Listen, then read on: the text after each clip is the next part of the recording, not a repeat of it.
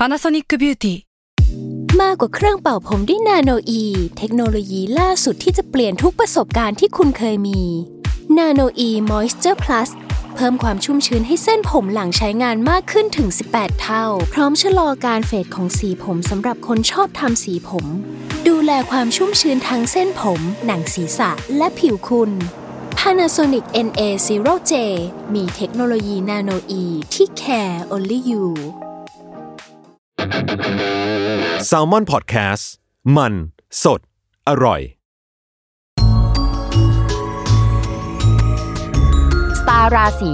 ที่พึ่งทางใจของผู้ประสบภัยจากดวงดาว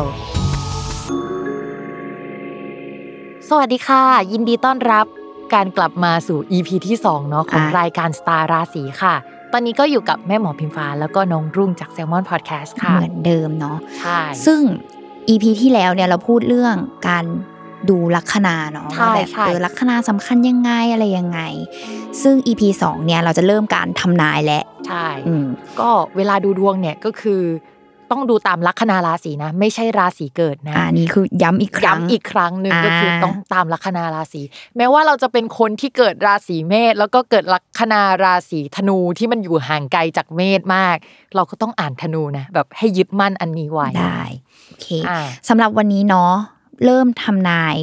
วันนี้เป็นเรื่องของดาวอะไรที่ย้ายค่ะ จริง ๆ แล้วเนี่ยปกติเราจะ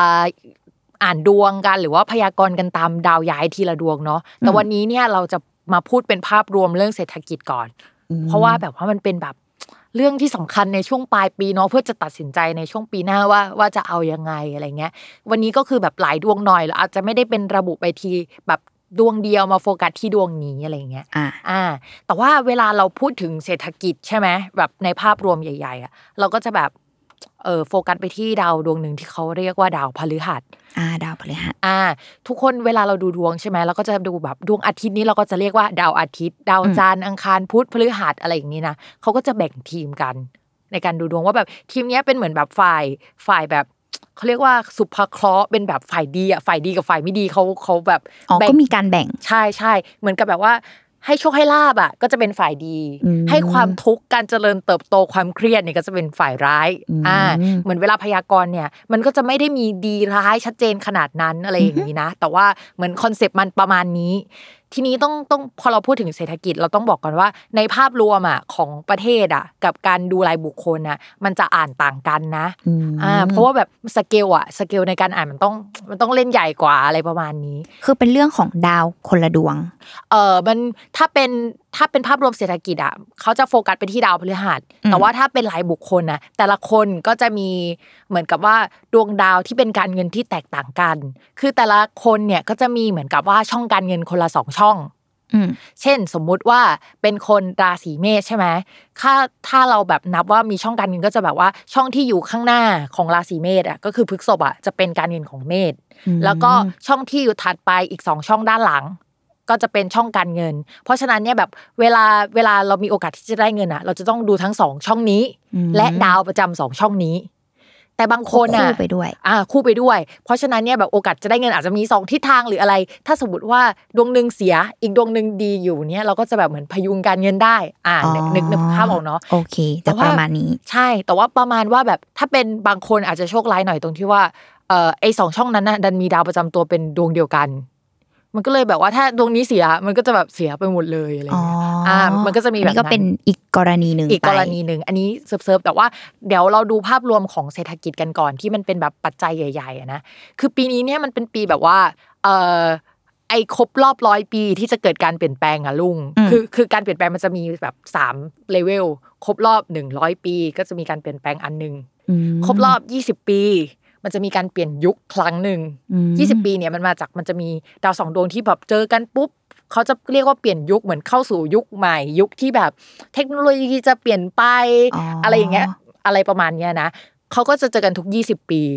อ่าในมิติที่แตกต่างกันออกไป คราวเนี้ยปีนี้ก็เป็นครบรอบยี่สิบปีเหมือนกัน ครบรอบร้อยปีอันแรกแล้ว ก็คือในปี 2020 เนี่ยถือใช่ว่าครบรอบ 20 ปี ไอไอครบรอบยี่สิบปีก็ครบด้วย ไม่พอครบรอบสิบปี มันจะมีวงรอบสิบปีอีกอันหนึ่งอ๋อ ก็คืออยู่ในปีเนี้ยเจอครบรอบทั้งสองเรื่องทั้งสามใช้สามสามอีกอันหนึ่งก็ครบรอบแบบสิบปีเหมือนกันไอ้ครบรอบสิบปีเนี้ยมันสำคัญตรงที่ว่าไอ้ดาวพฤหัสดาวดวงเนี้ยมาอยู่ที่ตำแหน่งเนี้ย มันจะเกิดวิกฤตเศรษฐกิจทุกครั้ง เราย้อนกลับไปเลยว่าแบบว่าก่อนหน้านี้มันมีวิกฤตอะไรบ้างที่แบบพฤหัสอยู่ใกล้ ๆ นี้นะก็จะมีแฮมเบอร์เกอร์อืม วิกฤตที่แบบเออแบบอเมริกาหนักมาก ถ้าเคยดูหนังเรื่อง Big Short นะก็จะเป็นเรื่องที่คริสเตียนเบลเล่น ก็จะพูดถึงวิกฤตแฮมเบอร์เกอร์เอาไว้ ไปดูกันได้ อันนั้นก็จะเป็นวิกฤตอันหนึ่งทีนี้อีกอันหนึ่งใช่ไหมก็จะเป็นอันนี้ของคนไทยคนไทยรู้จักกันดีเลยก็คือต้มยำกุ้งอ่าอ่ามันก็จะเป็นวิกฤตแบบนั้น เพราะฉะนั้นปีนี้เนี่ยเราถ้าตามแบบการครบรอบทั้งหมดอะคือมันมันไม่ใช่ต้มยำกุ้งสองมันแบบ เกินต้มยำกุ้งไปอีกเลยอะไรอย่างนี้ เราพูดแบบไม่ปลอบใจเลยเนาะว่ามันอ่ามีความใจร้ายอยู่แหมันละมีความใจร้ายแหละว่าว่ามันจะยังไม่ดีขึ้น ทีนี้เราก็เลยแบบไปเหมือนแบบคำนวณว่าเฮ้ยปกติแล้วถ้ามันอยู่ช่องเนี้ยแล้วมันเลยช่องนี้ไปอะแล้วมันจะเริ่มดีขึ้นแล้วอยากอ่าว่าเมื่อไหร่จะดีขึ้น ใช่ แล้วก็เห็นว่าดาวดวงเนี้ยที่แบบเหมือนส่งอิทธิพลในเรื่องเนี้ย มันจะเลยช่องนี้ไปอะในช่วงเมษาหน้า อืมอ่า เมษาปีหน้า เมษาปีหน้า แต่ว่ามันจะยังไม่ได้ดีจริง แต่มันแค่แบบหายใจได้อะลุง อ่าแบบหายใจได้เมษาหน้า แต่ว่าปกติแล้วเนี่ยมันจะต้องเดินไปสักสองสามช่องก่อนใช่ไหมถึงจะดีขึ้นก็คือ สักประมาณปีหกหกอะ หกห้าหกหกเราถึงจะมองเห็นแบบมิติที่มันดีขึ้นกว่าเดิมอืมแต่เราอะกลัวว่ามันจะมีปัจจัยอื่นเนาะในปี66ที่แบบเหมือนเป็นวิกฤตการณ์ด้านอื่นอีกถ้าไม่ใช่เศรษฐกิจก็แบบภัยธรรมชาติหรืออะไรอย่างเงี้ยอ๋อคืออาจจะมีอะไรที่เข้ามาในช่วงจังหวะที่เรากำลังจะดี ใช่ เพราะฉะนั้นเนี่ยเราเราพูดเลยว่าระหว่างแบบ4ี่ห้าหก เจ็ดปีเนี้ยก็คือแบบว่าเป็นช่วงที่เราจะต้องแบบเหมือนจิตใจเข้มแข็งกันมาก แล้วก็เจอกับการต้องขับเคี่ยวกันหน่อยขับเคี่ยวกันหน่อยแล้วก็เจออะการเปลี่ยนแปลงกันเยอะ อันนี้คือภาพรวมของเศรษฐกิจที่แบบว่า คือดวงประเทศไทยกับดวงโลกนี้มันจะเป็นแบบดวงเดียวกันเหมือนกันไหมคะอ๋อใช่เป็นดาวดวงเดียวกันใช่เพราะว่าเขาเขาวางไว้ที่เมษเหมือนกัน เราไม่เราไม่รู้นะว่าทำไมเขาวางไว้ที่เมษแต่อืมแต่ว่าตามตำราที่แบบเราไปค้นมาเขาบอกว่าดวงโลกอะมันจะแบบราศีเมษแต่ว่าเออดาวที่มันแบบ จุดกำเนิดอะไรเงี้ยเราเราไม่รู้เท่าไทย เพราะว่าไทยอะเราเราวางดวงเมืองใช่ไหมเรารู้ว่าข้างณเวลานั้นน่ะเรามีพื้นฐานของประเทศอะเป็นยังไงบ้างแต่ดวงโลกเราไม่รู้ เราก็จะรู้คร่าวๆได้ว่าประมาณนู้นประมาณนี้ เพราะฉะนั้นเนี่ยอันเนี้ยคือปัจจัยสำคัญละที่ที่จะเกิดวิกฤตหรืออะไรก็ตาม เพราะฉะนั้นตอนนี้ก็ต้องซึ่งมันก็จะเอฟเฟกต์กับดวงบุคคลแต่ละราศีเนาะใช่ effect effect ทุกคน อันนี้คือภาพรวมก่อนว่าโอเค ภาพรวมเนี่ยเอ่อการพึ่งพา อะไรที่มันแบบมาจากปัจจัยภายนอกหรือรัฐหรืออะไรใหญ่ๆอะมันอาจจะพึ่งพาไม่ได้ อันนี้คือเรื่องแรกนะแค่อีดาวพฤหัสดวงเดียวอะนะข้อที่สองเนี่ยที่เราจะเจอคือปกติรู้จักราหูไหมลุง อ่าราหูอะเคยได้ยินชื่อ แต่ว่าไม่รู้ว่ามันสำคัญยังไงราหูเนี่ยเขาจะพูดถึงการเปลี่ยนแปลง แค่ได้ยินก็ไม่รู้สึกไม่ดีแล้วใช่ไหมอ่าแบบใช่มันดูแบบเป็นเนกาทีฟหรือเปล่าอ่าอ่าราหูมันเหมือนแบบว่า ถ้าพี่มีเงิน ถ้ามันเข้าช่องการเงินพี่อะมันจะพัดเงินออกไป อ๋อออ่ามันแปลว่าการเปลี่ยนแปลงอะไรเงี้ยทีนี้ราหูเนี่ยมันเพิ่งย้ายไปเข้าช่องการเงินของประเทศและดวงโลกอืมทีนี้มันก็จะทำให้อะไรที่อยู่ในธุรกิจเกี่ยวกับการเงินอะมีการเปลี่ยนแปลงอืสมมุติเรามีเงินอยู่มันมันอาจจะพัดออกไปก็ได้ หรือว่าสกุลเงิน ปัจจุบันที่เราใช้อยู่อะมันอาจจะไม่เหมือนเดิมก็ได้อืมอาจจะคือการเปลี่ยนแปลง อ่า แต่ว่าแบบไหนไม่รู้แต่ว่ามันอยู่ 18 เดือนนะ ก็ตั้งตั้งแต่เดือนกันยายนเดือนที่แล้วอะก็คือกันยายนอะเป็นต้นไปนับไป 18 เดือนอะมันถึงแบบ เราเราจะเห็นแหละการเปลี่ยนแปลง ซึ่งถ้าย้อนกลับไปเมื่อปีก่อนอะมันเข้าเรื่องสื่อใช่ไหมลุงก็จะเห็นว่าแบบสื่อทั่วโลกแม่งมามาสู่ดิจิตอลกันหมดอะมีแบบการล่มสลายของสื่อบางสื่ออะไรอย่างงี้ใช่ไหมแต่ปีเนี้ยมันเปลี่ยนจากเรื่องไม่เปลี่ยนเรื่องสื่อแล้วมาเปลี่ยนเรื่องวงการการเงินอ่าแทนอ่าอันนี้คือสิ่งสำคัญเพราะฉะนั้นเนี่ยถ้าพูดถึงเศรษฐกิจโลกแล้วก็เศรษฐกิจของประเทศนี่คือน่าจับตามองในทิศทางที่อาจจะไม่ค่อยดีสักเท่าไหร่อ่าอันนี้ก็คือแบบภาพรวมอะนะ อ่างั้นเรามาสู่ part ทำนายดีกว่าว่าอือฮึใครจะเป็นผู้ประสบภัยจากดวงดาวในครั้งนี้เนาะอือฮึอือฮึโอเคได้ โอเค คือเดือนนี้เนี่ยเราเอาท็อปิกเรื่องเศรษฐกิจเป็นตัวตั้ง แล้วก็เรื่องการเงินเป็นตัวตั้งทำให้เวลาพูดถึงว่าดาวดวงไหนย้ายที่เป็นแบบหนึ่งดวงอย่างเงี้ยมันอาจจะไม่ใช่ เพราะว่าแต่ละคนเนี่ยจะมีดาวการเงินที่แบบแตกต่างกัน อย่างรุ่งเกิดเกิดราศีอะไรนะ เอ่อราศีลัคนากุมค่ะอ่าเป็นคนลัคนากุมใช่ไหมลัคนากุมเนี่ยจะมีดาวการเงิน เรียกว่าเป็นดาวพฤหัส เมื่อดาวพฤหัสเดินผิดปกติอะรุ่งอะจะได้รับผลกระทบที่มันแบบไม่ค่อยดีจากการที่ดาวพฤหัสผิดปกติอะเรื่องการเงินเสมออะไรเงี้ย แต่อย่างเราอะเราเป็นคนที่มีดาวการเงินเป็นดาวศุกร์อย่างนี้ใช่ไหมเราอะดาวพฤหัสเดินไม่ดีอะก็ยังไม่กระทบเรื่องการเงินนะ แต่ว่าพอดาวศุกร์มีปัญหาปุ๊บอะเราจะกระทบเรื่องการเงิน เพราะฉะนั้นเนี่ย เออเราก็เลยจะไม่ได้จัดกลุ่มตามดวงดาวที่มันย้ายแต่ครั้งเนี้ยเราจะมาจัดกลุ่มเป็นแบบสามกลุ่มใหญ่ ๆ โดยที่สามกลุ่มใหญ่ๆเนี่ยก็จะมีคนที่ดวงดีอ่าด้านการเงิน เช่นคำว่าดวงดีด้านการเงินเนี่ยอาจจะมีรายจ่ายเหมือนเดิมนะ มีหนี้เหมือนเดิมนะ แต่ว่าได้รับเงินเข้ามามีสภาพคล่องทางการเงินที่ดี หรือว่ามีโชคมีลาบจะจะอยู่ในคอนเซปต์แบบนี้ ส่วนคนที่ทรงๆอะก็คือคนเป็นที่กลุ่มที่สองเนาะใช่ใช่ กลุ่มที่สองอะก็คือกลุ่มที่มันทรงๆก็คือมีทั้งได้แล้วก็เสีย หาเงินได้เท่าไหร่ก็เสียเท่านั้น แต่ว่าไม่ได้แบบว่าติดลบหรือว่าแบบไม่สามารถหมุนเงินได้ หรือถ้าสมมติว่าหมุนเงินไม่ได้ปุ๊บอะกลุ่มเนี้ยก็จะเป็นกลุ่มที่ยังสามารถแบบหาเงินมาโปะได้ มีคนหยิบยื่นความช่วยเหลือมาให้อ่าอยู่ในกลุ่มทรงๆนะอ่าแล้วกลุ่มที่สามกลุ่มที่สามเนี่ยก็จะเป็นกลุ่มที่แบบพังหน่อยอืมอาจจะไม่หน่อย แต่ว่าแบบ คือมันไม่ค่อยดีสักเท่าไหร่ เป็นกลุ่มที่แบบว่า เออหาเงินได้ยากเอยจะเป็นกลุ่มที่ไม่มีสภาพคล่องอาจจะมีหนี้สินเพิ่มอ่าคือถ้าจัดอันดับอะกลุ่มเนี้ยจะเป็นกลุ่มที่ไม่น่ารักที่สุดในบรรดาทั้งหมดสามกลุ่มอ่าเรียกได้ว่าเรื่องการเงินไม่ค่อยน่ารัก ใช่ใช่โอเค เราก็เลยจะมาเข้ากลุ่มแรกกันลุ่มก่อนแรกอืมเราอยากฟังกลุ่มดวงดีกลุ่มแรกหรือว่าดวงไม่ดีกลุ่มแรกอ่า เอาดวงดีก่อนละกันอ่าดวงดีก่อนละกันจะได้เนอะแบบว่าชุบชูใจก่อนว่าแบบอุ้ยเราเป็นดวงดีหรือเปล่ามีอะไรให้ลุ้นอ่ากลุ่มดวงดีเนี่ยเดี๋ยวเราจะเรียงลำดับให้ด้วยว่าใครดวงดีที่สุดแล้วก็ใครดวงเอ่อดีอยู่ในกลุ่มดี แต่ว่าน้อยกว่าคนอื่น โดยจะอ่าเริ่มจากอันดับที่ห้าอะไปอ่าก็คือเหมือนว่าดีในอันดับที่ห้าไปจนถึงดีอันดีดับที่สุดอันดับที่หนึ่งใช่ก็คือโอเคกลุ่มดวงดีเนี่ยเดือนนี้จะมีห้าราศีด้วยกันอ่า อ่าเอ่ออันดับที่ห้าเนี่ยจะเป็นราศีเมษนะคะ ราศีเมษเนี่ยก็ดวงการเงินนะคะก็คือจะมีโชคลาภด้านการเงิน แล้วก็แบบมีโอกาสที่จะได้เงินแบบฟลุกฟลุกๆมีโอกาสที่คนอายุน้อยกว่าเนี่ยจะเอาเงินมาให้ได้อืมอะไรประมาณนี้นะ ซึ่งจริง ๆ แล้วเนี่ยกลุ่มราศีเมษจะมีโควต้านะ มาตั้งแต่ช่วงปลายปลายๆเดือน เดือนกันยายนละ ตั้งแต่วันที่ 29 กันยายนเป็นต้นมาเนี่ยราศีเมษได้รับโควต้านี้ และมันจะกินเวลาไปจนถึงวันที่ 24 ตุลาคม คือ ก็ถ้าอยากจะหาเงินเป็นฟรีแลนซ์หรือว่าอยากได้โชคได้ลาภเนี่ยก็จะอยู่ในช่วงเวลานี้ รีบเก็บเกี่ยว รีบไปขายงาน รีบเสนองาน รีบรีบทำงานเลยอืมใครที่แบบว่าเคยทำงานไปแล้วก็ได้เงินช้า ก็ให้ไปทวงเอาช่วงนี้ ใครที่แบบเพื่อนยืมเงินไปแล้วไม่ได้คืนเงินก็ไปทวงเอาช่วงนี้นะ เพราะว่าช่วงเนี้ยเป็นช่วงที่การเงินเริ่มดีขึ้นมากกว่าเดิม แต่ว่าคืออย่างนี้อ่าราศีเมษเนี่ยอาจจะเอาเงินไปลงทุนในอะไรสักอย่างหนึ่ง หรือเคยลงทุนไปแล้วอย่างเงี้ยมันมีแนวโน้มว่าเงินก้อนนั้นจะกลับมา แต่อาจจะกลับมาอยู่ในรูปแบบของ เช่น กลับมาอยู่ในรูปแบบของหุ้นแล้วก็วางไว้ก่อน กลับมาอยู่ในรูปแบบของการเอ่อขายมรดกเก่าที่เคยได้แล้วก็กลับมาเป็นเงินแล้วก็ดองดองๆไว้อ๋ออ่าอะไรลักษณะแบบนั้น แต่ว่าเรื่องเนี้ยก็คือแบบภาพรวมก็ยังคือคงดีอยู่อืมอืม แล้วแบบนี้ก็คือมีถ้าเป็นเรื่องของโชคลาภเนี่ยคือถือว่าถูมีกหวยได้ ถ้าถ้าให้พูดว่าแบบจะถูกหวยไหมก็มีเกณฑ์อะไรอย่างนี้อ่าอืมโอเคถ้าสมมติว่าไม่ถูกหวยใช่ไหมก็อาจจะได้ของขวัญได้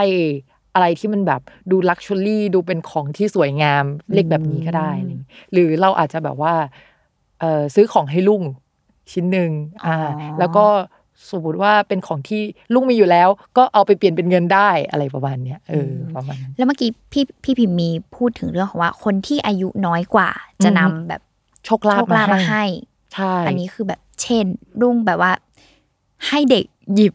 ลอตเตอลอตรี่เตอรี่ให้ได้อย่างนี้คือถูกต้องใช่ แต่ว่าทริคก็คือมันเป็นดาวที่มันเกี่ยวกับเพศตรงข้ามด้วย เพราะฉะนั้นเนี่ยให้คนอายุน้อยกว่าที่เป็นเพศตรงข้ามเราอ๋ออม ในการหยิบให้นะก็จะมีโอกาสที่จะได้รับโชครับลาบอะไรประมาณเนี้ยแต่ว่าในที่นี้ก็อาจจะเป็นแบบเรื่องอื่น ๆด้วยก็ได้อาจจะแบบใช่เด็กใช่นำคนหรือว่าเป็นคนที่อายุน้อยกว่าใช่ใช่นำโชคมาเรื่องของงานโปรเจกต์หรืออย่างอื่นก็ได้ แต่ว่าเงื่อนไขก็คือสมมติว่าเราอะอยากได้โชคลาภใช่ไหมเราต้องตกลงกับเขาว่า เราจะแบ่งให้เขาคือจะต้องให้คนนั้นอะคนที่ให้โชคให้ลาบเราอะได้ได้มีผลประโยชน์ร่วมกันด้วยอะอ๋อ ประมาณว่าสมมติว่าลุงเดี๋ยวลุงอะหยิบอ่าลอตเตอรี่ให้เรานะ แล้วทีเนี้ยถ้าเราถูกอะ เดี๋ยวเราให้เลยสามสิบเปอร์เซ็นต์มอะไรประมาณนี้ก็คือต้องมี condition ตกลงกันก่อนเป็น feel ประมาณนั้น โอเค ต่อมา อันดับต่อมาก็คืออันดับที่สี่สี่เนาะอ่า อันดับที่สี่ก็คือชาวราศีพิจิกอืมอ่าราศีพิจิกเนี่ยจะมีข่าวดีเรื่องการเงินสองเรื่องด้วยกันอ่าโดยเฉพาะคนที่ชอบรับงานนอกอะ เออก็คือมีโอกาสที่จะได้งานเข้ามาเยอะ แล้วก็ได้รับเงินเข้ามาเยอะ แต่ว่ามันจะมีข้อเสียในข้อดีของคนราศีพิจิกก็คือ เงินอะมันได้แน่ แต่ว่ามันจะได้แบบวางบินอะอือืมคือมันจะไม่ออกมาเป็นตัวเงินในตอนนี้ แต่ว่าเช็คหรือว่าอะไรเงี้ยมาถึงเราแล้ว แล้วมันจะยังไม่เคลียร์เอยหรืออะไรหรือเอยอะไรประมาณนี้นะแต่ว่าสุดท้ายเนี่ยเงินมันก็จะออกมาเป็นเงินน่ะแหละ อ่าอันนี้คือคือสิ่งที่ชาวพิจิกจะได้อย่างนี้อืมอืมเออแล้วก็ที่สำคัญเนี่ยเรามองว่าเงินในภาพรวมของชาวราศีพิจิกที่มันไม่ขยับมาตลอดอะมันจะเริ่มขยับไปข้างหน้าแล้ว แต่ว่ามันก็ยังมีข้อเสียตรงที่ว่าชาวพิจิกอะมันเหมือนมีภาระ อย่างหนึ่งที่แบบจะต้องรับผิดชอบอยู่ โดยภาระเนี่ยมันสัมพันธ์กับญาติพี่น้องหรือเพื่อนหรืออะไรอย่างนี้นะ พอภาระที่ที่มันอยู่ตรงเนี้ยมันมันมีอยู่ทำให้ หาเงินมาได้ก็ยังคงมีภาระค่าใช้จ่ายตรงนี้อยู่ แต่ว่าเออมันก็ยังมีสิ่งดีๆเกิดขึ้นก็คือ สมมุติว่าเคยไปลงทุนอะไรเอาไว้แล้วนะสมมติว่าเป็นเริ่มลงทุนไว้ตั้งแต่ต้นปีเลยอืมทีนี้เจอโควิดแล้วก็อาจจะต้องปิดกิจการหรือว่าชะลอกิจการไป แล้วก็แบบ เอออยากจะเซ้งกิจการ ชาวราศีพิจิกอะก็มีเกณฑ์ที่จะเซ้งแล้วก็สามารถนำเงินกลับมาได้อะคือจากที่แบบว่าแทนที่จะปิดไปแล้วก็ไม่ได้เงินกลับมาเลย เท่ากับจำนวนต้นทุนอย่างเงี้ย ก็มีโอกาสที่จะได้รับเอากลับมาใช่ใช่โอเคโอกาสที่จะแบบได้รับกลับมามันมีอะไรเงี้ยต่อให้ไม่ไม่กำไรอะ ก็ยังโอเคอยู่อ่าอ่าถือว่าแบบไม่เสียเปล่าไปเลย ไม่เสียเปล่าไปขนาดนั้นอะไรประมาณนี้อะ ราศีต่อมาที่เป็นดวงการเงินดีอันดับอันดับสาสามมนะคะ อันนี้ก็พูดแล้วแบบมีความสุขที่สุดเลย ก็คือราศีธนูค่ะ อันนี้ก็คือมีความสุขเพราะว่าเราเป็นคนลัคนาราศีธนูเนาะลุงอืมอืมก็ราศีธนูอะเขาจะมีจังหวะการเงินที่พังมาตั้งแต่เดือนมิถุนาคือราศีธนูเนี่ยจะมีจังหวะนรกทุกปีอะก็คือตั้งแต่พฤษภาจนถึงกันยานะลุง คือเขาจะเป็นช่วงที่จังหวะ การงานกับการเงินสลับกันดีไม่ดี มันมันจะเริ่มอย่างนี้ ไม่ดีดีไม่ดีดีอะสลับกันอย่างเงี้ยติดกัน พอติดกันอย่างเงี้ย มันจะแบบเอาแน่เอานอนไม่ได้ suffer ติดกันหลาย ๆ เดือนอะเออแล้วก็มันจะเริ่มดีขึ้นแล้วล่ะ ในจริง ๆ มันเริ่มดีขึ้นตั้งแต่วันที่ 29 กันยายนเป็นต้นมา เพราะว่าวันนั้นน่ะจะมีดาวดวงย้ายก็คือดาวศุกร์เนาะดาวศุกร์ย้ายปุ๊บอะมันก็จะทำให้การเงินของคนราศีธนูอะดีขึ้น แต่ว่า ราศีธนูเขาจะเป็นคนที่เมื่อการเงินดีขึ้นน่ะ คิดละ จะซื้ออะไรดีอืมจะจ่ายยังไงดี จะเอาไปใช้ตรงไหนดี มีการวางแผน ในใช้คำว่าเงินนั้นที่ได้มา คือแบบไม่คิดที่จะเก็บเลยเหรออะไรอย่างเงี้ยอ๋ออืมก็คืออยากอยากใช้ พอมีเงินแล้วแบบโหมันร้อนอะมันมันต้องจ่ายอะไรประมาณนั้น ก็ชาวราศีธนูเงินดีขึ้นก็จริงแต่ว่าเรามาระวังเรื่องจ่ายหน่อยนะ เพราะว่าจ่ายเก่งเป็นหนี้เก่งชอบชอบ ชอบจังเลยรูดบัตรเครดิตอะไรอย่างงี้อืมอันนี้บอกตัวเอง อะอันดับต่อมาลุงก็คือ อันดับสองอืมอันดับสองก็คือราศีต่อมา อันดับสองก็คือราศีกรกฎ คือชาวกรกฎเนี่ย เรื่องการงานจะไม่ค่อยดีนะ ที่เป็นงานหลักงานประจำมันจะแบบว่ามีความสัมพันธ์ระหว่างเรื่องเจ้านายผู้ใหญ่อะไรเงี้ยจะทำให้ suffer ในเรื่องนี้ แต่ในเรื่องการเงินอะ ชาวกรกฎอะ โอเคมาตั้งแต่เดือนที่แล้วแล้ว ก็คือมีโอกาสได้รับเงินฟุกๆมีโอกาสที่จะได้รับเงินจากผู้ใหญ่อะไรเงี้ยและต่อมาในเดือนเนี้ยก็ยังมีโอกาสที่จะได้เงินอีกก็คือ มีเงินมากขึ้นกว่าเดิม มีเงินจากทรัพย์สินเดิมที่ตัวเองมีถ้าอยากขายอะไรก็สามารถขายได้ โดยเฉพาะคนที่แบบอยากขายอะไรที่มันเป็นมรดกอะอะไรที่มันเคยได้มานานแล้ว แต่มันขายไม่ได้อะช่วงหลังจากเนี้ยก็จะมีโอกาสที่จะแบบมีคนเข้ามาติดต่อแล้วก็ สามารถขายได้ สามารถได้เงินก้อนนั้นมาได้ ซึ่งอันเนี้ยมันจะสัมพันธ์กับของที่ได้มาแล้ว อะไรที่เกี่ยวกับญาติสองอย่างนี้นะ ทีเนี้ยพอได้มาแล้วอะก็จะได้แบบไม่เต็มเต็งก็คือ อาจจะต้องมีส่วนแบ่งให้กับคนอื่นนะนะ แต่ว่าอะไรที่รออยู่อะก็คือจะได้มาที่เป็นเรื่องการเงิน แต่ว่าเงินหลักของงานหลักอะไม่ไม่อาจจะแบบไม่น่ารัก อ่า แต่ว่าเอ่ออะไรที่แบบ จะได้มาแบบว่าไปขายมาแบบอยากขายอันนี้มาก แล้วก็ขายได้อย่างเงี้ยอันนี้ได้โอเคซึ่งซึ่งเราเราคิดว่าแบบพอมองในภาพรวมมันก็ได้เงินก้อนใหญ่นะลูกมันก็น่าจะเป็นแบบดวงที่โอเคอืมประมาณนั้น และราศีที่ดวงการเงินดีอันดับหนึ่งนะ ก็คือชาวราศีตุลอืมอ่า จริง ๆ เนี่ย ราศีตุลเนี่ยเราใช้คำว่าก่อนวันที่สิบเจ็ดตุลา เรายังไม่ได้มองว่าการเงินมันดีขนาดนั้นนะ เช่นแบบหาเงินได้ก็ต้องจ่ายอะไรเงี้ยอืมแต่ว่าพอหลังวันที่ 17 ตุลาคมเป็นต้นไปอะ เรามองว่าการเงินของราศีตุลอะจะจากที่หาได้เยอะขึ้นแล้วก็จะต้องจ่ายอะ เป็นหาได้เยอะขึ้นแล้วก็เอ่อทำให้มันสามารถหาได้เยอะมากกว่านี้อีกอะไรประมาณเรียกนี้ได้ว่าอะออกดอกออกผล ออกดอกออกผล ทีนี้ เอ่อจะมาดูเป็นประเด็นก่อน เขาบอกว่าราศีตุลน่ะเป็นราศีที่คือครึ่งกลางๆมาตลอดเลยเว้ยในในช่วงปีที่ผ่านมา ก็คือแบบได้เสีย suffer งงๆกับชีวิตมาตลอดอะไรเงี้ย แต่ว่าในช่วงประมาณเดือนกันยายนน่ะเรื่องงานจะเริ่มรุ่งมากเลยก็คือ ขายอะไรก็ขายได้คนชอบผลงานเฮ้ยมีคนพูดถึงงานของเราอะเนี่ยฟรีแลนซ์ดีมากเลยอะไรประมาณนี้นะ แต่ว่าพอประมาณหลังจากวันที่ 29 กันยายนเป็นต้นมา แล้วก็ระยะเวลากินไปจนถึง 24 ตุลาคมอะก็จะเป็นช่วงที่ขายตัวเองได้ คนอะแบบชอบเรามากเลยอะแล้วแบบว่า ไม่ไม่ชอบงานอย่างเดียวแล้ว ชอบเราแล้วก็อยากจะซื้องานเราแทนอ๋อเป็นเป็นฟิลแบบนั้นคือแบบตัวเราขายตัวเราเองได้อะไรอย่างโอเงี้ยเค คือคนอาจจะชอบเรา อืมแล้วก็เลยชอบผลงานของเราไปด้วย ใช่ใช่เช่นแบบว่าหูยลุงน่ารักมากเลย อยากร่วมงานกับลุงลุงทำอะไรมาก็ชอบแล้วอะตอนเนี้ยอ๋ออือืมประมาณนั้น เสียใจไม่ได้อยู่ราศีนี้ แล้วก็แบบเอ่อ ผลประโยชน์อะ จะกลับมาสู่เราแบบเต็มเต็มเต็มอะในหลังวันที่สิบเจ็ดอะไรเงี้ยสมมุติว่าถ้าทำงานในรูปแบบของเวิร์กช็อปสมมตินะเราก็จะแบบว่าได้คนจะชอบอะเวิร์กช็อปอะไรที่มันเป็นพื้นฐานอะไรที่เบื้องต้นอะอะไรที่มันแบบจากเด็กเล็ก ๆ หรือว่าคนที่ยังไม่มีพื้นฐานอะไรอะคนราศีตุลทำแล้วแบบจะรุ่งมากในเดือนนี้อะนะเราก็แบบเชียร์มากเลยใครที่อยู่ในสายงานนี้อะนะก็รีบทำ จะค่อนข้างโอเค คือเงินในเดือนเนี้ยมันสัมพันธ์กับสิ่งที่เราสนใจ สิ่งที่เป็นตัวเราอะโดยตรงเลยอืมโอเค แล้วแบบแบบนี้ถือว่าจะมีข้อเสียอะไรไหมหรือว่ามีอะไรที่ต้องระมัดระวังหรือเปล่าข้อในขณะที่ได้เงินมาเหมือนกันอย่างเงี้ยจะมีข้อเสียหรือว่าเรื่องที่ต้องระมัดระวังหรือเปล่า มียังถ้าสมมติว่า เงินที่แบบว่าเงินที่เอาไปลงทุนอะที่ก่อนหน้านี้ไปลงทุนอยู่แล้วนะ มันจะมีอันหนึงที่ชาวราศีตุลอาจจะแบบไปทำโปรเจกต์นี้ไว้ ซึ่งไม่ใช่โปรเจกต์ที่แบบลุ่งลุ่งๆอยู่ตอนเนี้ยนะโปรเจกต์นั้นนะอาจจะชะลอไปก่อนอือืมมโดยเฉพาะ project ที่ถ้าสมมติว่าทำร่วมกับเพื่อนอะอาจจะแบบว่า มันเกิดการที่แบบว่าอาจจะมีทัศนคติไม่ตรงกันหรือว่ามันชะลอตัว อันนั้นมันอาจจะไม่ได้ทำให้ออกดอกออกผลสักเท่าไหร่นะ แต่ว่าอีกฝั่งหนึ่งที่ทำเองอยู่คนเดียวหรืออะไรเงี้ยที่แบบว่าเราเป็นตัวเด่นอะ เอออันเนี้ยจะออกดอกออกผลมาก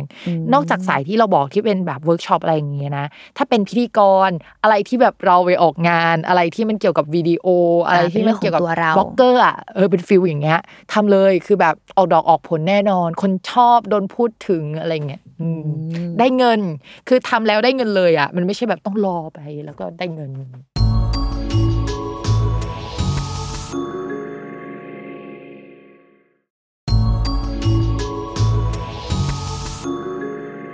ต่อมาเนาะกลุ่มคนดวงดีถือว่า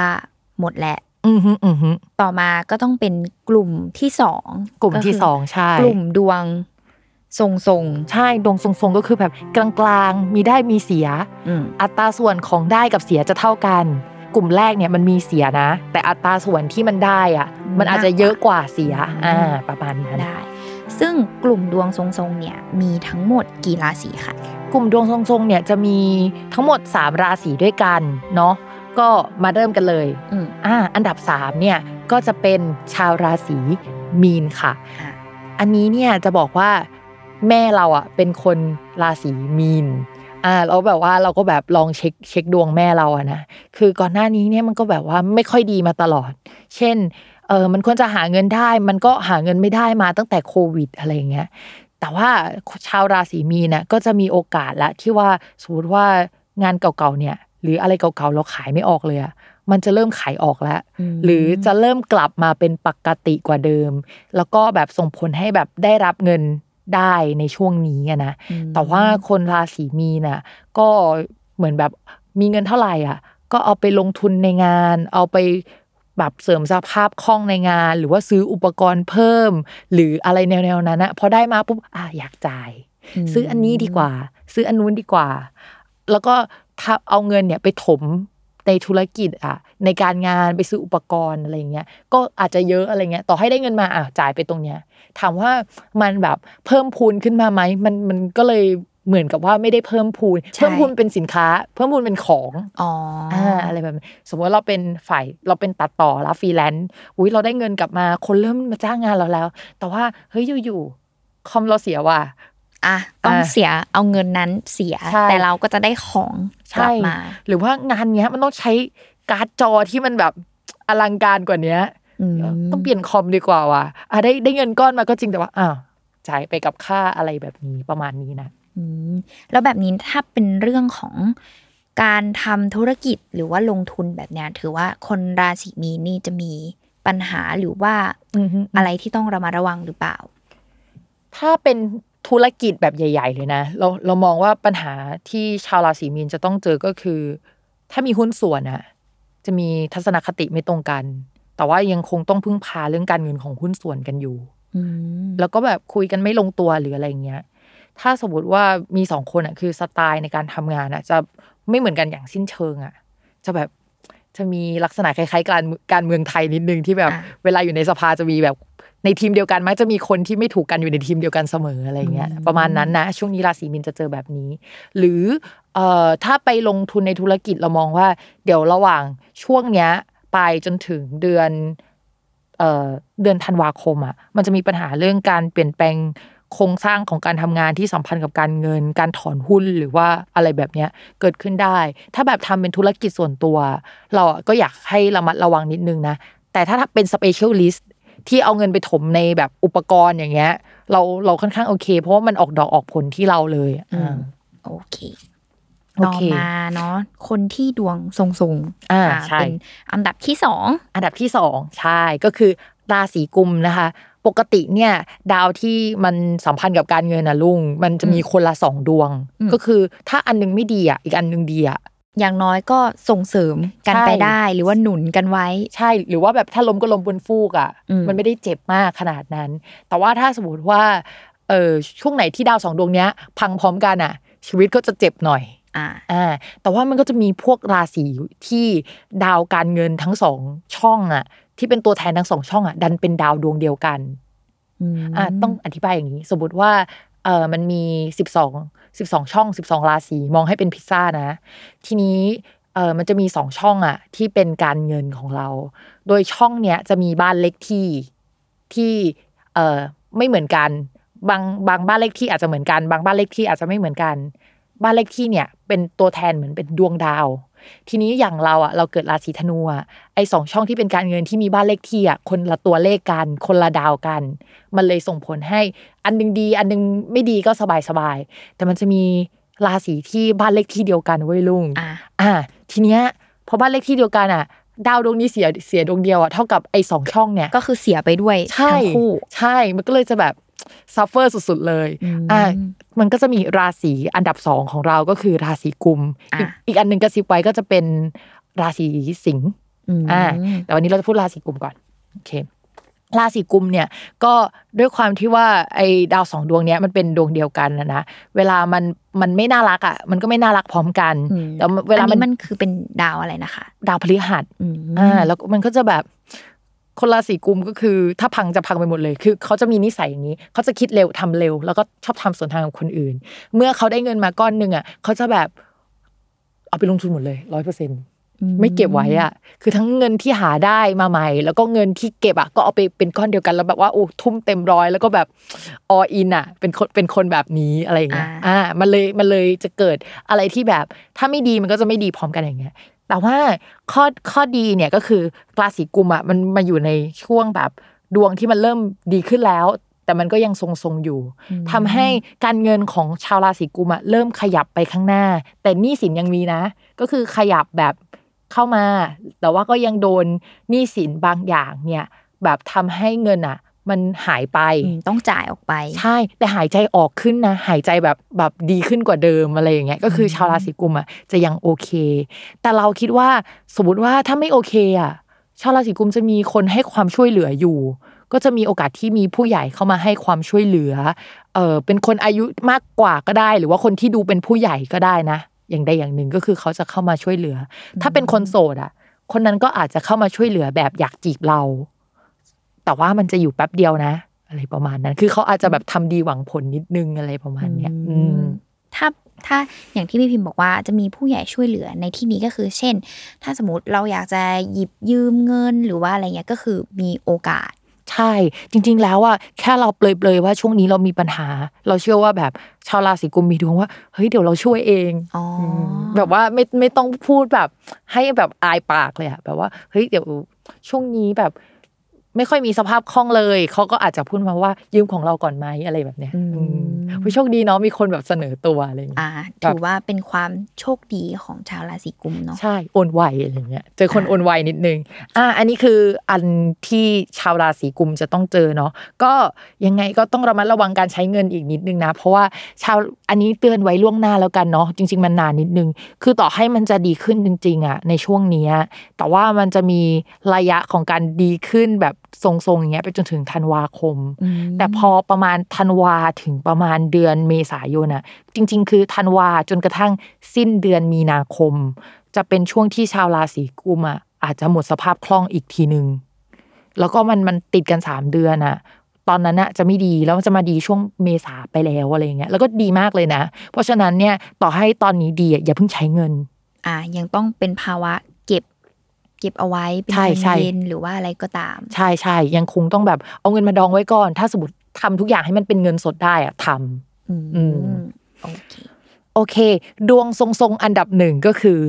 ชาวราศีสิงค์ค่ะอ่าอ่าก็จะเป็นลักษณะเดียวกันกับชาวราศีกุมก็คือคนที่มีช่องการเงินที่เหมือนมีบ้านเลขที่ที่เป็นดาวตัวแทนเนี่ยเป็นดวงเดียวกันอืมก็คือดาวพุธอืมทีนี้เนี่ยเราจะ จริง ๆ แล้วเนี่ยราศีสิงห์เนี่ยเราลังเลมากเลยว่าจะเอาไปอยู่ในกลุ่มไหนดีเว้ยเพราะว่ามันมันจะทรงก็ไม่ใช่ มันมันแบบว่ามันก้ากึ่งมากๆเลยอ่าแต่ว่าก็เอามาไว้เอามาไว้ในช่องนี้แล้วกัน จริง ๆ คือเราอะกำลังลังเลว่าจะเอาไปไว้ในช่องดวงดี หรือว่าจะเอามาไว้ในช่องดวงทรงๆอะไรเงี้ยเออ แต่ว่าเอามาไว้ในอันนี้แล้วกัน ทีนี้เขาก็บอกว่า ชาวราศีสิงห์อะมีเกณฑ์ที่จะได้เงินมาตั้งแต่ช่วงก่อนๆแล้ว แต่ว่าเขาจะเป็นพวกราศีที่ได้เงินแบบโดนวางบิน เช็คแบบไปเคลียร์แบบในอีกแบบสิ้นเดือนอย่างเงี้ยอืมจะเป็นลักษณะนี้ ก็ก็คือเงินเนี่ยมาแล้ว แต่ว่ายังไม่ได้แตะ คือเป็นอืมเรื่องของเห็นบินเห็นเช็ค แต่ว่าใช่ยัใช่ไม่มาเฉยใช่ใช่ยังเงินจริง ๆอะยังไม่มา แต่ว่าเงินรออยู่อะเราเราเห็นแล้วว่าอันเนี้ยได้แน่และจะได้นะ แต่ว่าอาจจะได้แบบไปได้เดือนตุลาวันที่แบบประมาณวันที่สองตุลาคมอะไรเงี้ยแต่ว่าเราทุกอย่างอะมันอยู่ในมือแล้วแหละอ่าประมาณนั้นก็คือมันมีความแบบว่ามีความเขาเรียกว่ารู้สึกปลอดภัยประมาณนึง แต่ว่าก็ไม่ได้ร้อยเปอร์เซ็นต์นะที่รู้สึกปลอดภัยขนาดนั้นประมาณนี้ แต่นอกจากอันนี้เนี่ยเรามองว่า มันจะมีข้อดีอย่างหนึ่งที่ชาวราศีสิงห์ก็จะเจอก็คือ ถ้าเป็นฟรีแลนซ์น่ะแล้วก็ทำงานแบบได้เงินทันทีอะที่น่าสนใจคือจะมีเพื่อน หรือว่าแบบมีมีคนในแวดวงที่รู้จักกันอยู่แล้วว่าส่งต่องานมาให้ๆอืมแล้วก็พยายามหางานลักษณะเนี้ยที่เป็นแบบเหมือนฟินที่แบบเป็นเหมือนแบบว่าเขาเรียกมือปืนรับจ้างปะทำแล้วจบทำแล้วทำจบแล้วจ่าย อะไรอย่างเงี้ย แล้วก็ชาวราศีสิงห์จะดวงดีขึ้น เรามองว่างานประจำอะอาจจะไม่น่ารักสักเท่าไหร่ หรือว่างานที่แบบดีลกันมานานแล้วที่แบบว่าเจ้านี้เป็นเจ้าประจำที่สั่งที่ที่ทำงานร่วมกันอยู่แล้วมาระยะหนึ่งปีอะเขาจะจ่ายเงินช้า แต่ถ้าเป็นเจ้าใหม่ที่แบบมาเร็วไปเร็วอะ อันเนี้ยคือแบบจะเป็นแบบคลิกในการเอาตัวรอดของชาวราศีสิงห์รับฟินเข้าไว้ก็จะดีอะไรอย่างเงี้ย แต่เราอยากให้ระวังนิดนึงในช่วง ในช่วงปีนี้เป็นต้นไป 18 เดือนอย่างเงี้ยชาวราศีสิงห์อาจจะโดนคอรหาประมาณว่าเฮ้ยทำไมทำงานฝิ่นดีกว่า คือหมายถึงว่าเป็นคนร่วมงานคนอื่นๆเออพูดหรือว่าคือสมมติว่าเขามีงานประจำแล้วก็งานนอกใช่ไหมงานประจำเขาอาจจะทำแบบคุณภาพไม่ค่อยดีอะแต่งานนอกที่รับอะโหงานสวยมากเลยอะไรอ๋อมันเป็นฟิลแบบเนี้ยนะ ประมาณนั้นโอเคแล้วแบบนี้ในเรื่องของรายจ่ายอย่างเงี้ยอืม ชาวราศีสิงห์คือจะมีรายจ่ายในลักษณะไหนบ้างคะเราว่าชาวราศีสิงห์อะไม่ค่อยกล้าจ่ายอะไรมาก ถ้าจ่ายอะมันเหมือนแบบว่าเป็นอะไรที่ติดค้างกันหรือว่าแบบมันผ่อนกันมาอยู่แล้วอะอันนั้นคือค่าใช้จ่ายที่ที่ที่ชาวราศีสิงห์จะมี แต่ว่าซื้อเพิ่มอย่างเงี้ย ขนาดนั้นเนี่ยอาจจะต้องรออีกแป๊บหนึ่งเราว่าชาวราศีสิงห์อะมีดวงที่จะซื้อแบบเป็นฟิล iPad หรือว่าของพวกแบบชิ้นใหญ่ ชิ้นแบบ โทรศัพท์มือถือใหม่อืม iPad อุปกรณ์อะไรประมาณเนี้ยเป็นไปได้ แต่ว่าน่าจะถัดไปอีกสักแป๊บหนึ่งอะไรเงี้ยยังยังไม่ใช่ช่วงปัจจุบันเป็นช่วงแบบอีกเดือนสองเดือนอะไรเงี้ยชาวราศีสิงห์มีเกณฑ์อยู่ แต่ว่าเราไม่อยากให้ซื้อนะ ถ้าสมมติว่าไม่ได้จำเป็นต้องใช้จริง ๆ อะ ถ้ามองเป็นภาพรวมใหญ่ ๆ ใช่ไหมชาวราศีสิงห์หลังจากเนี้ยก็การเงินก็จะหายใจหายคอสะดวกขึ้นก็จริง แต่ว่าพอประมาณเดือนธันวาคมเป็นต้นไปจนถึงก่อนเมษาจะแบบ จะมีเหตุให้ขาดสภาพคล่องหรืออะไรเงี้ยอืมอืมก็ยังต้องระมัดระวังเรื่องการใช้เงินอยู่เหมือนกัใช่ใช่ถ้าจะซูลุยซูไล่อะไปซูลุยซูไล่ช่วงหลังเมษาไปอะดีกว่าอืมอืมก็คือรับงานมาเยอะก็จริงอืมที่จ่ายแล้วจบไวแต่ว่าอืมยังต้องเก็บเงินไว้อยู่ ใช่ใช่ใช่ยังต้องเก็บเงิน ไม่มีโอกาสได้ใช้แบบ จะไม่ใช่แบบพวกราศีธนูที่แบบว่าไม่คิดหน้าคิดหลังอุ้ยได้เงินมาแล้วต้องจ่ายนะอุ้ยร้อนจังเลยแบบอืมเอออะไรประมาณนั้นโอเคอืมต่อไปเนาะเป็น กลุ่มที่สามแล้วแล้วเข้ากลุ่มอืมที่สามก็คือเป็นกลุ่มของชาวราศีที่ถือว่าการเงินไม่น่ารัก ใช่อ่าใช้เราคำว่าใช้ไม่น่าคำนี้รัก อ่า ก็ไม่น่ารักนี่อาจจะไม่ใช่แค่การติดลบนะ แต่ว่าเป็นกลุ่มที่มันมีแนวโน้มว่า มันจะพัฒนาไปในทางที่มันไม่ค่อยดีอะในอีกหลายเดือนหลังจากนี้อะไรอย่างเงี้ย ต่อให้เดือนนี้แบบหาเงินมาจ่ายได้แต่ว่าหลังจากนี้มันอาจจะติดกันหลาย ๆ เดือนที่มันไม่ดี เราก็เลยแบบเอามาจัดอยู่ในกลุ่มนี้ ทีนี้เนี่ยสมมติว่ามันมันไม่ดีอะเราอาจจะรู้สึกว่าเฮ้ยมันน่าอึดอัดก็จริงนะลุงแต่ว่ามันมีจุดสิ้นสุด เราเราก็จะบอกว่าเออเดี๋ยวเราจะบอกว่าจุดสิ้นสุดมันจะประมาณช่วงช่วงไหไหนนทีเนี้ยเราก็จะได้วางหมุดไว้แล้วว่าโอเคเรา เราฮึดนิดนึง มันจะไม่ได้เฟลไปตลอดแบบนี้หรอกะแบบว่าช่วงนี้ถึงช่วงนี้อะฮึบฮึบไว้ก่อน ใช่ใช่เช่นเหมือนเวลาเราไปดูดวงอย่างเงี้ยลุงถ้าสมมติว่ามีคนบอกว่า เฮ้ยช่วง ประมาณเดือนมีนาคมถึงกรกฎาคมอะลุงเฟลมากเลยนะ แต่ว่าหลังจากนั้นอะดีขึ้นลุงก็จะแบบรู้สึกมีมีใจกำลังใจ ใช่ใช่เราจะแบบโอเค ไม่เป็นไรช่วงนี้ เราก็อดทนไปก่อนนะ ใช่ใช่ประมาณนั้น ก็เดี๋ยวเราจะมาเรียงกันตั้งแต่อันดับ 4 จนถึงอันดับหนึ่งเนาะอืมมาตรฐานในการวัดก็เหมือนเดิมก็คือ ใครที่รายจ่ายเยอะแล้วก็ขาดสภาพคล่อง แล้วก็แบบมีแนวโน้มว่าจะไม่ดีไปอีกสักพักหนึ่งอะเราก็จะนับอยู่ในกลุ่มนี้ อันดับ4นะก็คือราศีกันก็คือ มีรายจ่ายเยอะ คือรายจ่ายที่มาเนี่ยมันเป็นรายจ่ายที่เกี่ยวข้องกับกิเลสล้วนๆเลยอะเป็นความอยากได้ ใช่ใช่จริง ๆ เดือนที่แล้วก็ชาวราศีกันดีนะ แต่พอเดือนเดือนเนี้ยมันมันถึงจังหวะที่แบบ ฉันจะจ่ายแล้ว ฉันอยากจ่ายจังเลยมัน ร้อนใจไปหมดในการจ่ายประมาณนี้นะเงินเก็บก็เอาออกมาจ่ายอะไรประมาณนี้อืมเพราะชาวราศีกันเนี่ยก็จะต้องระมัดระวังเรื่องนี้ ที่สำคัญเรื่องที่สองอะนอกจากอยากจ่ายแล้วอะ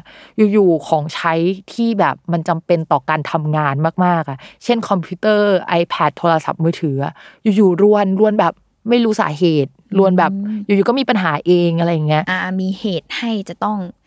เสียเงินเพื่อซื้อใช่ใหม่ใช่เลยจะต้องซื้อใหม่หรือเอาไปซ่อมประมาณนี้อืมแล้วว่ามันมันมี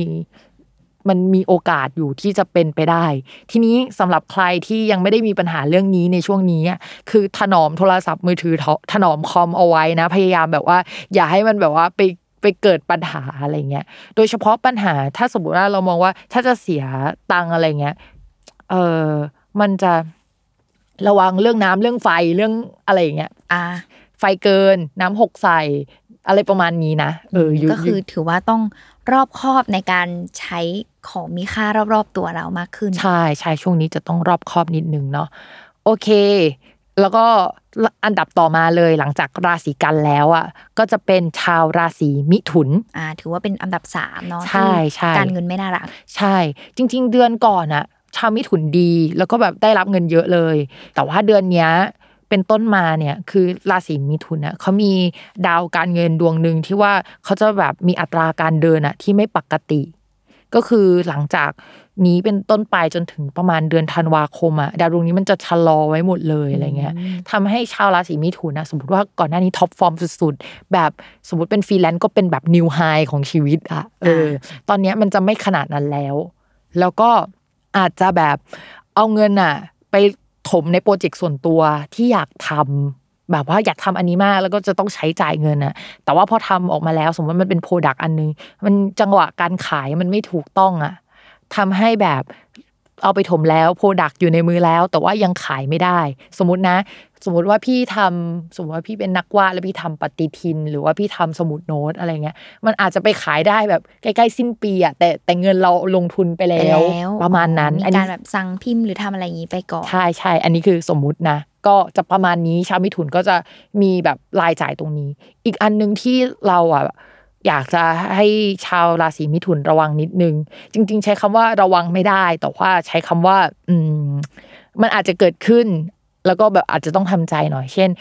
ชาวราศีมิถุนอาจจะเคยไปร่วมทุนร่วมหุ้น หรือว่าแบบไปทำโปรเจกต์หนึ่งมากับเพื่อน สมมติว่าไปร่วมแล้วแล้วก็ตัดสินใจจะออกจากโปรเจกต์นั้น ช่วงเวลาระหว่างเนี้ยช่วงหลังจากเนี้ยก็อาจจะเป็นช่วงที่ต้องเอาเงินอะที่ได้มา ที่ควรจะเป็นของเราอะไรเงี้ยไปเคลียร์กัน พื่อที่จะแบบว่าออกจากโปรเจกต์เนี้ยได้อย่างสวยๆ แล้วก็ชาวราศีมิถุนอาจจะแบบเออเราไม่เอาเงินก็ได้ก็ส่วนเนี้ยก็ปล่อยให้เป็นของคนที่เหลือไป แต่ว่าเราอยากถอนตัวอะไรประมาณนี้ ก็จะเกิดเหตุการณ์แบบนี้ขึ้นได้ชาวมิถุนถ้าถ้าอยากให้ดีอะจะต้องรับงานที่มาจากเพื่อน แต่เป็นเผือกร้อนของเพื่อนอะอืมเช่นแบบเพื่อนทำไม่ทัน เพื่อนทำไม่ทันส่งต่อมาให้มิถุนมหรือจะเป็นแบบ มันเคยถูกทำมาแล้ว แล้วก็แบบไม่ผ่านอะแล้วเราเอามาแก้อะลักษณะแบบนั้นอะเราว่าแบบว่าชาวมิถุนนะแบบสามารถทำได้อะไรแบบนี้อืมก็จะเป็นแบบโชคลาภที่มาจากเพื่อนได้ประมาณนั้น อืมถ้าอยากแบบแก้เกมนะ อันนี้แบบแก้เกมนิดนึงอะไรอย่างอืเงี้ยมอืมต่อมาเนาะก็คือ ดวงการเงินที่ไม่น่ารักในอันดับสองใช่คือราศีมังกร ราศีมังกรเนี่ย จริง ๆ แล้วเขาต้องดวงดีขึ้น เรื่องการเงินนะ ในช่วงกันยายนเป็นต้นมาก็คือ สมมติว่าแต่ก่อนอะมันมีรายจ่ายรายจ่ายหนึ่งที่แบบต้องจ่ายมันตลอด แต่ว่าหลังจากกันยายนเป็นต้นไปอะรายจ่ายนั้นนะมันอาจจะแบบว่าดีขึ้นกว่าเดิม หรือว่าผ่อนหมดพอดีอ่าแต่ว่ามันมีปัจจัยอื่น ๆ ที่ทำให้ชาวราศีมังกรอะดวงการเงินแบบขาดสภาพคล่องในช่วงนี้ ถ้าเป็นคนที่ทำงานประจำอะ เงินเงินเงินเดือนอะปกติมันได้อยู่แล้ว มันจะไม่ได้น้อยลงกว่าเดิมหรอก แต่มันจะมีปัญหาเรื่องสมมุติว่า มีญาติพี่น้องที่ผ่อนบ้านอยู่ด้วยกัน หรือญาติพี่น้องอะมีปัญหาตกงานหรืออะไรอย่างเงี้ยทำให้เราอะจะต้องแบ่งเงินของเราอะไปผ่อนในส่วนของญาติพี่น้องอะอืมไปด้วยคือเป็นการไปช่วย ไปช่วยใช่ สมมติว่าไม่ได้ซื้อบ้าน แต่ว่าซื้อทรัพย์สินร่วมกับคนอื่น หรือเช่าบ้านร่วมกับคนอื่นอย่างเงี้ย เพื่อนเราอาจจะแบบหาเงินมาหมุนไม่ทันทำให้เราต้องจ่ายแทนไปประมาณเนี้ยนะ ทีนี้ถ้าชาวราศีมังกรน่ะรู้สึกว่าแบบหมุนเงินไม่ทันจริง ๆ อะ ก็คือ อาจจะหยิบยืมได้นะ แต่ว่ามันมันจะเป็นแบบว่าเหมือนมันจะเป็นแบบเนี้ยติดติดมาสองสามครั้ง หรือมันอาจจะแบบ เกิดเหตุการณ์แบบเนี้ยมาซ้ำๆชาวมังกรอาจจะเป็นอย่างเงี้ยในช่วงนี้ แต่ว่าได้รับความช่วยเหลือได้ ก็คือแบบมีคนให้ความช่วยเหลืออยู่ อืม แล้วแบบแบบเนี้ยสถานการณ์แบบนี้คือจะเจอไปถึงไปจนถึงช่วงไหน สถานการณ์แบบนี้ใช่ไหมเรามองว่าจริง ๆ แล้วว่าสถานการณ์แบบเนี้ยมันอาจจะเจอไปจนถึงเดือนธันวาคมอืมอืมค่อนค่อนข้างแบบค่อนข้างเยอะเหมือนกันนะแต่เดือนเนี้ยอาจจะเป็นเดือนสุดท้ายที่หมุนเงินไม่ไหว แต่ว่า